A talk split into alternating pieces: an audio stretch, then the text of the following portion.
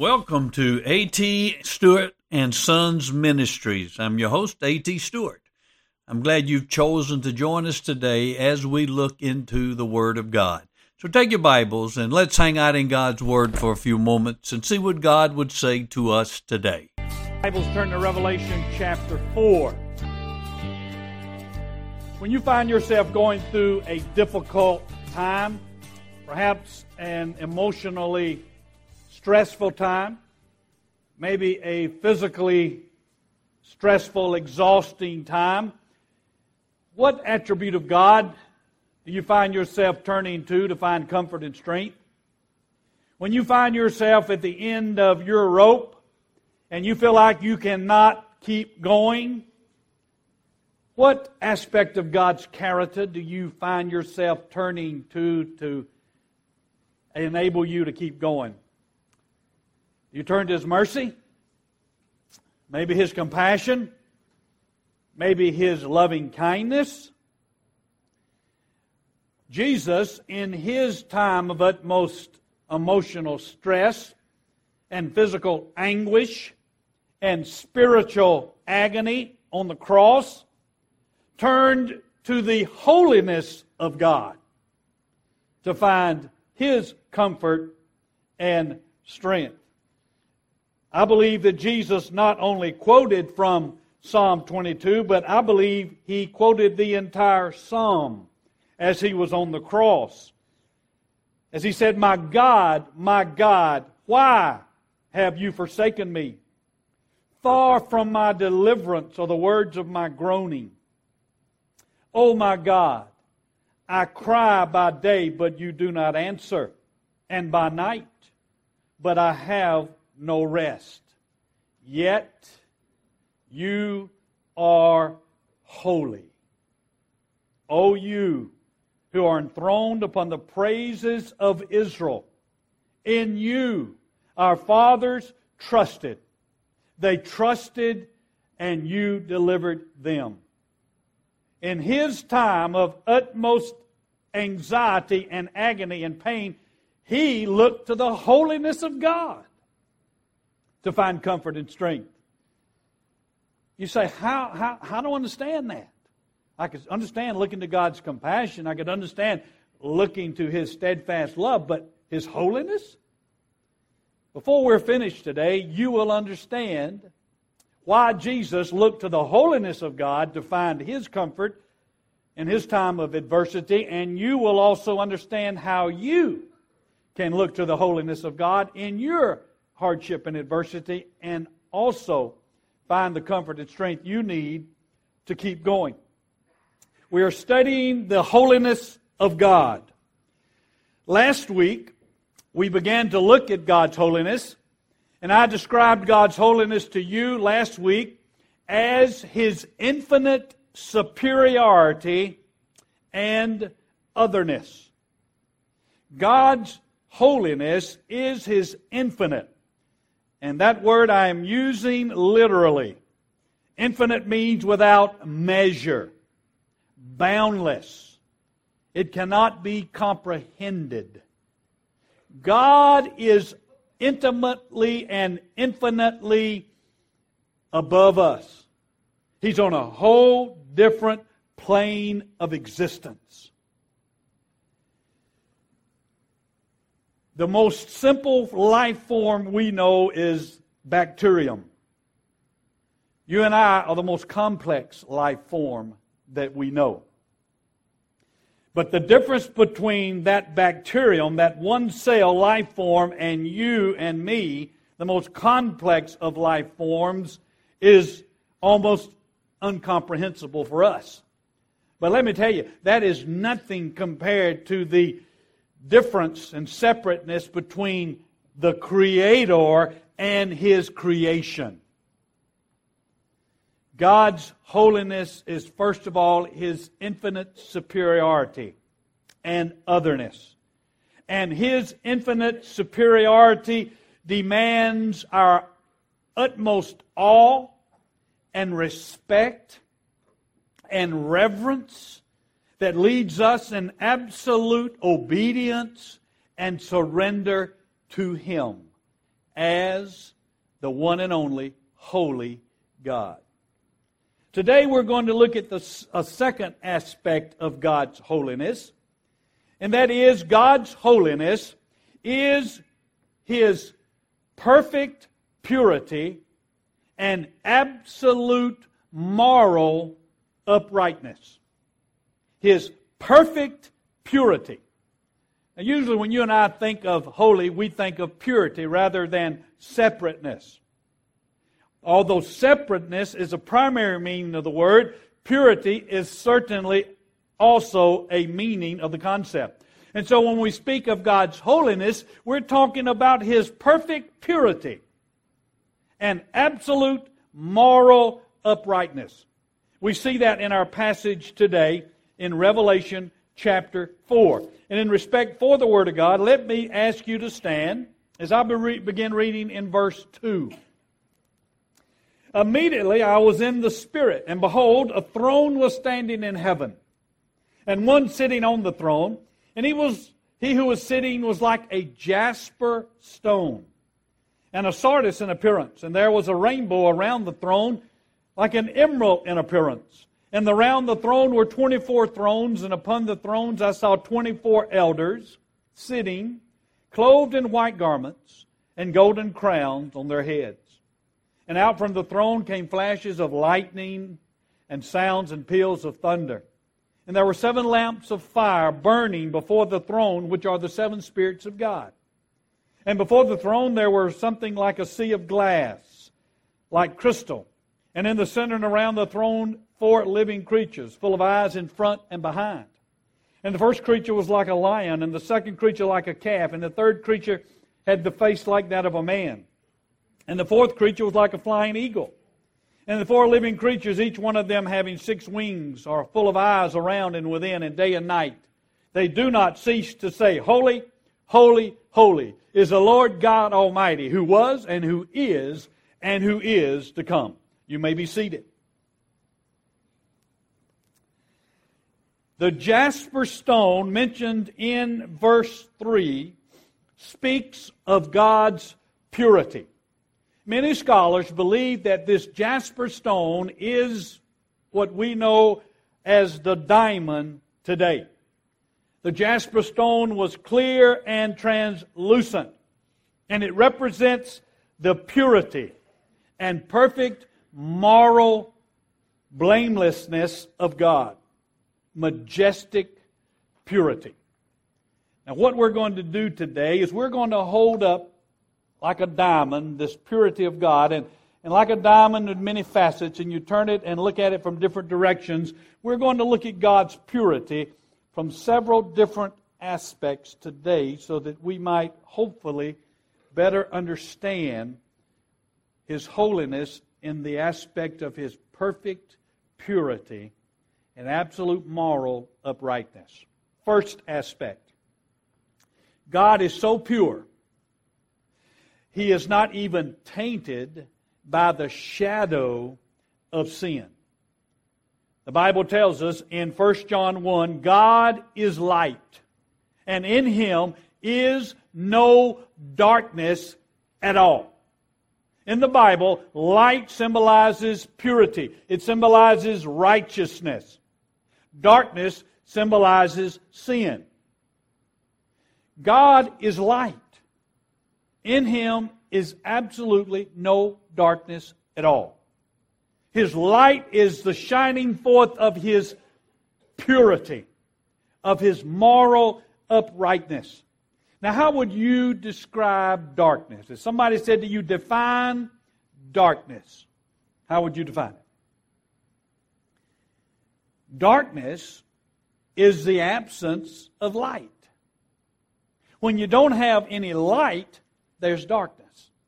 But as soon as light enters into the equation, darkness vanishes. Can you cast a shadow on a 25 watt bulb? No. You cannot. Because the light dispels the shadow. You could more easily cast a shadow on the sun than sin can cast a shadow on God's holiness, on God's purity.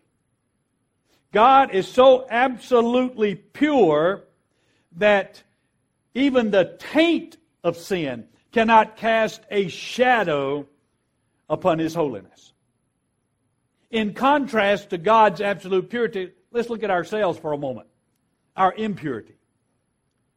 Take the most righteous thing that, that we can do, or one of the most righteous things we can do. Take prayer. Even this righteous act of praying for us is filled with impurity. It's tainted not only by the shadow of sin, but by sin itself. You say, What do you mean, preacher? How many times are you praying and your mind just takes off and starts wandering? You just chase rabbits. And then before you know it, you say, Oh God, I don't know how I got over there, but I want to come back. Huh? How about that? Same thing about Bible study, a righteous act in itself. But how many times in your Bible study does your mind wander away? Even in prayer, maybe some ungodly thoughts come into your mind. So, contrasted to God's holiness, not even the taint of sin can cast a shadow upon Him because He is immeasurably holy perfect impurity. Holy, holy, holy, the angels say. As I told you last week, to repeat something three times in the Hebrew was to bring it to the superlative degree. Holy, holy, holy. Secondly, God alone is absolute, perfect purity. God alone is absolute, perfect purity. So they say, Holy, holy, holy. In Revelation chapter 15, we read that those who are in the tribulation, the Christians there, even though God has poured out tremendous judgments upon unbelievers, they acknowledge God alone is the Holy One. In Revelation 15 4 who will not fear, O Lord, and glorify your name. For you alone are holy. God alone in all of creation is perfect holiness. Now, how do you understand, again, God's purity? If you're in a dark room, there's no light at all, completely dark, and you have a flashlight, now, you turn on that flashlight, you can see the brightness of that light, but it's hard for you to really judge accurately how bright that flashlight is because everything else is so dark, right? If you really want to see how bright that flashlight is, take another light. I bought a light uh, several years ago at one of these uh, auto parts store that claimed it was a big one too, had the brightness of a million lamps. Now, you take that light and put it next to the flashlight, and, and you can see the difference. So, if we're going to see the holiness of God, His purity, we've got to figure out some other being that is pure that we can measure God's pure, purity next to. Well, where can you and I go in all of creation to find any beings that have a measure of purity? can't look to ourselves. let's go to heaven. And let's go to the angels in heaven. Now, the angels in heaven have never sinned. Not in word, not in thought, not in deed. They are sinless beings. And so they have a measure of purity. But compared to God's purity, it's almost like it's no purity at all. Now, you walk around your neighborhood. Have you ever done it at night and you notice all these little doorbell button lights? What happens to those lights during the day? You don't see them during the day. They don't have a photo cell that turns them off during the day. But next to the sun's light, there's no light at all. You see what I'm getting at? Now, you and I like darkness.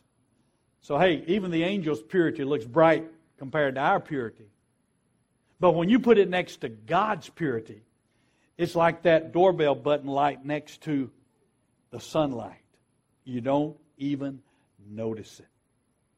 In Isaiah chapter 6, notice the angels.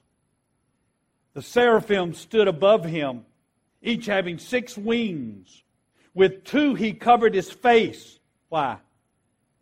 In front of the holiness of God, he had to cover his face in weakness. It goes on to say, with two he covered his feet. He covered his feet in shame before the holiness of perfect purity. And with two wings he flew. And one called out to another and said, Holy, holy, holy is the Lord of hosts. The whole earth is full of his glory. Compared to infinite purity, even the sinlessness of the angels is not even considered purity at all. Job speaks about this over in Job chapter 4.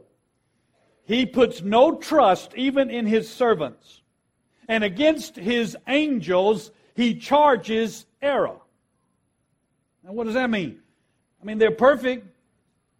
I mean, they, have never sinned. They're sinless. So, how can he charge error against them? Because as created beings, they love God as much as they can, but they don't give him the love he deserves. He deserves infinite love. And they cannot love him that much. He is perfect purity. He is a sun. They are only the doorbell button. And compared to his purity, as if they have error. Now, if sinless angels cannot stand before the perfect holiness and purity of God, what about you and me? He goes on to say in Job, beginning with verse 17, Can mankind be just before God? Can a man be pure before his Maker? Of course, the answer is understood to be no. Because he puts no trust even in his servants, and against his angels he charges error. How much more those who dwell in houses of clay, whose foundation is in the dust, who are crushed before the moth. If the angels cannot stand before his purity, how much more you and me, who are made from the dust, who are filled with the taint of sin, stand before his purity. And so God's purity is so great that sin cannot even cast a shadow upon it. His purity is absolute and perfect. Thirdly, God's is so holy, so immeasurably pure, morally perfect, he cannot stand to look at sin. Habakkuk talks about this in his book. He says in chapter 1 Are you not from everlasting, O Lord God, my Holy One? You who are of purer eyes than to see evil and cannot look at wrong. God is so holy that he cannot, he will not even look at sin. David says, If I regard iniquity in my heart, he will not hear my prayers. In Isaiah's day, God said to the people of Israel, Your sins have caused a separation between me and you. He is absolutely free from any moral evil. He is perfectly righteous and just, and he cannot and will not associate with sin and unrighteousness and impurity. Sin is so repulsive to God that he had to turn his face from his own son, Jesus, when Jesus became sin for us. And Jesus cried out, My God, my God, why hast thou forsaken me? As much as the Father loved the Son, His holiness required Him to turn His face away from Jesus when He became sin on our behalf. If sin has broken the fellowship and broke the fellowship between God the Father and God the Son, how much more has our sin broken our relationship to God? So God is so holy, He cannot and will not stand in the presence of sin. The fourth aspect of God's purity God's holiness means He always acts in total conformity with His perfect moral purity. God never does anything that is not morally pure and perfect. In Psalm 89, verse 14, we read, Righteousness and justice are the foundation of your throne. Loving kindness and truth go before you. God's throne represents where he rules and reigns over creation. When it says the foundation of his throne are righteousness and justice, what it means is every decree that goes out from God, every will of God that goes forth, has in its foundation righteousness and justice. Everything that he does is just. Everything that he does is righteous. God is absolutely free from any moral evil or imperfection. And so, therefore, everything he does must be perfect and righteous and holy. Since he will not associate with sin, then everything he does has no association with sin at all. Even when he pours out his holy wrath in the end days upon those who have rejected him and those who have worshiped the Antichrist, the angels cry out in Revelation 16 that God has only done what is just. And I heard the angel of the waters saying, Righteous are you who are and who were, O holy one, because you have judged these things. God is holy in everything that he does. Jesus called on the holiness of God in his time of extreme physical and spiritual and emotional agony because he knew that everything the Father had willed to happen to him was just and holy and righteous. He could trust himself to God who judges righteously. When you and I are going through our difficulties, our hardships, you can find comfort in knowing that God is being righteous and just in your situation. And because God is righteous and just, He can only will now listen, he can only will what is best for you as his child. As a Christian, God's holiness requires, demands that He only will in your life that which is actually the best for you. Now, you may look at it and say, Man, I cannot see how this is best. But hey, He's so much further above us, you're trying to get into God's territory, and that's way above your pay grade. Our place is just to accept the truth of it. God, because you are a holy God, I know this is happening to me is your best plan for my life. It's your highest good for me. And so on the cross, Jesus could, Jesus could say, Thou art holy. You're doing what's best, what is just. It was accomplishing our salvation. Joseph understood this. Remember, his brothers sold him into slavery. I mean, an evil act. We're going to kill him, and finally sold him into slavery. He was lied against by Potiphar's wife. He was thrown into the dungeon. He went through all kind of hardships and sufferings, evil acts. But when he was finally brought out of the dungeon and made second in command to Pharaoh, and he met his brothers who had sold him into slavery. You remember what he said to them?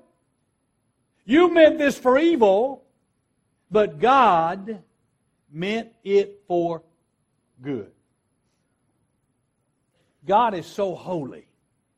He can even take the sinful acts of humanity and work good and bring about His best plan for your life. Now, that's how you can find comfort and strength in your adversity. Looking to the holiness of God. Now, because God is so pure, so morally perfect, acceptance with Him on the basis of anything we can do is absurd and absolutely impossible. It would be more possible for you to create the universe than to be do anything to make yourself acceptable to God. You hear me? Several years ago, I went to Mammoth Caves in Kentucky and went down in the cave. Maybe some of you have done that, but they get you down there and they cut all the lights off.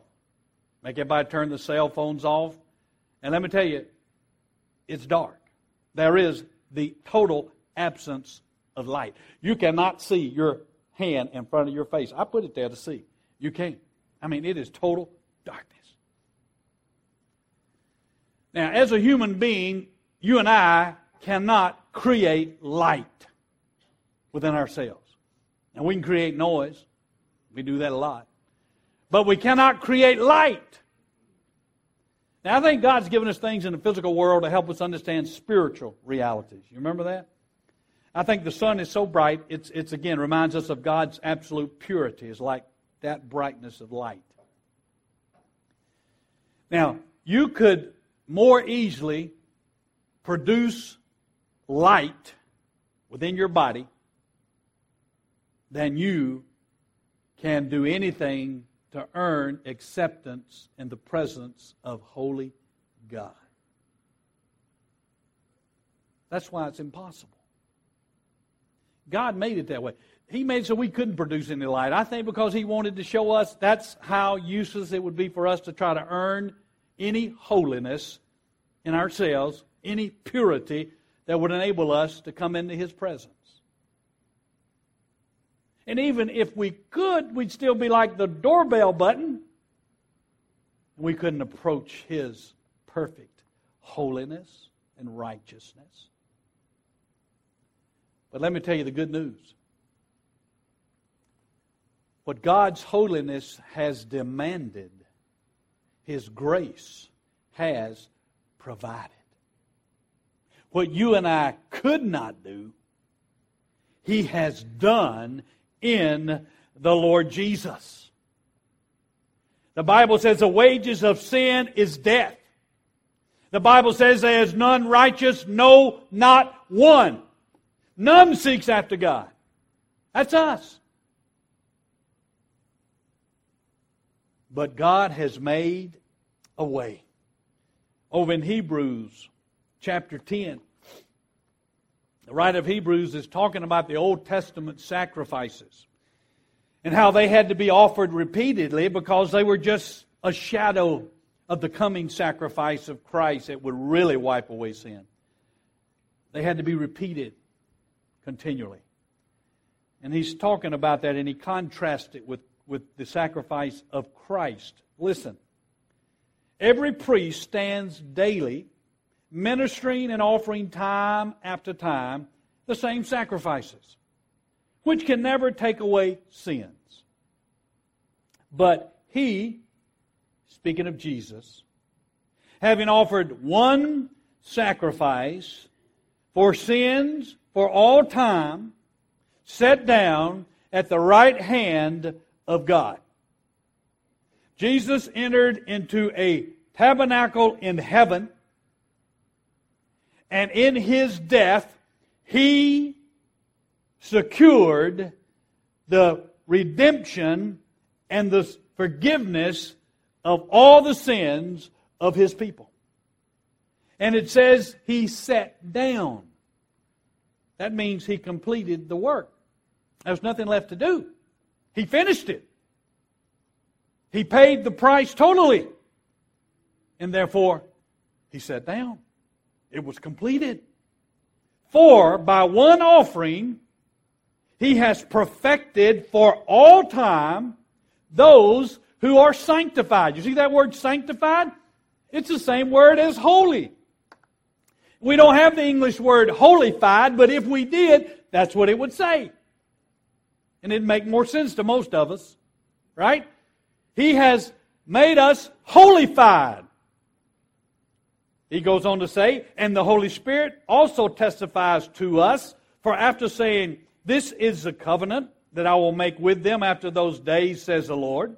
I will put my laws upon their heart, and on their mind I will write them. Then he says, and their sins and their lawless deeds I will remember no more. That's forgiveness. The blood of Jesus covers the sins of God's children, of Christians, and He doesn't remember them anymore. He doesn't see them anymore. It's a perfect covering. Now, where there is forgiveness of these things, there's no longer any offering for sin. We don't need to offer sacrifices today like they did in the Old Testament because Jesus was the ultimate sacrifice himself. He did it once, that was it. It was sufficient. Therefore, verse 19, brethren, since we have confidence to enter where? The holy place. How? By the blood of Jesus. You see what God's holiness demanded, and that's perfect holiness, His grace has provided in Jesus. God not only paid the penalty in Christ that our sins deserved, but He did something else. He gave us the perfect purity of Jesus. One of my favorite verses, 2 Corinthians 5, says, He who knew no sin was made to become sin on our behalf. Why? That we might have the righteousness of the angels in him. Is that what it says? Mm-mm. Not that doorbell, that door button. Mm-mm. Mm-mm. But the Son that we might have the righteousness of God. Perfect purity, absolute righteousness. Now that's shouting ground, folks. That's shouting ground. When you understand that hopelessly we stand before a holy God, but yet Christ has done everything necessary. He has given us His holiness. That's why Jesus said in Matthew 17 that the righteous will shine forth as the noonday sun in the kingdom of God. As the noonday sun. We have the full, shining purity of the Son of God. Praise be his holy name. Let's pray. We do welcome you, and I'm glad that you have taken the opportunity to listen to a sermon on our internet. And I want you just to know that uh, everybody in the church is not like me. Uh, I have these fellows up here, our leadership team. Uh, this is Filiberto Medina, who is our Hispanic pastor, and our Hispanic congregation meets every Sunday evening at 6:30. This is Paul Kumar. He is our Minister of Community Connections. Uh, and to my left is Mark Baker, who heads up our Reformers Unanimous Ministry, which is a Christian addiction recovery program that meets every Friday night at 7 o'clock. So if you live in the Mableton area, uh, and it doesn't matter what race you're from, it doesn't matter your cultural background, I want you to know you are welcomed at Westside Church. This is where Everybody is somebody, and Jesus is Lord. Hope you'll join us soon. Thank you for being with us for this message. Each week, Dr. Stewart gives practical applications and ways to live out the Word of God. If you would like more information, please take a moment to view our website at wbcfamily.org. That's wbcfamily.org.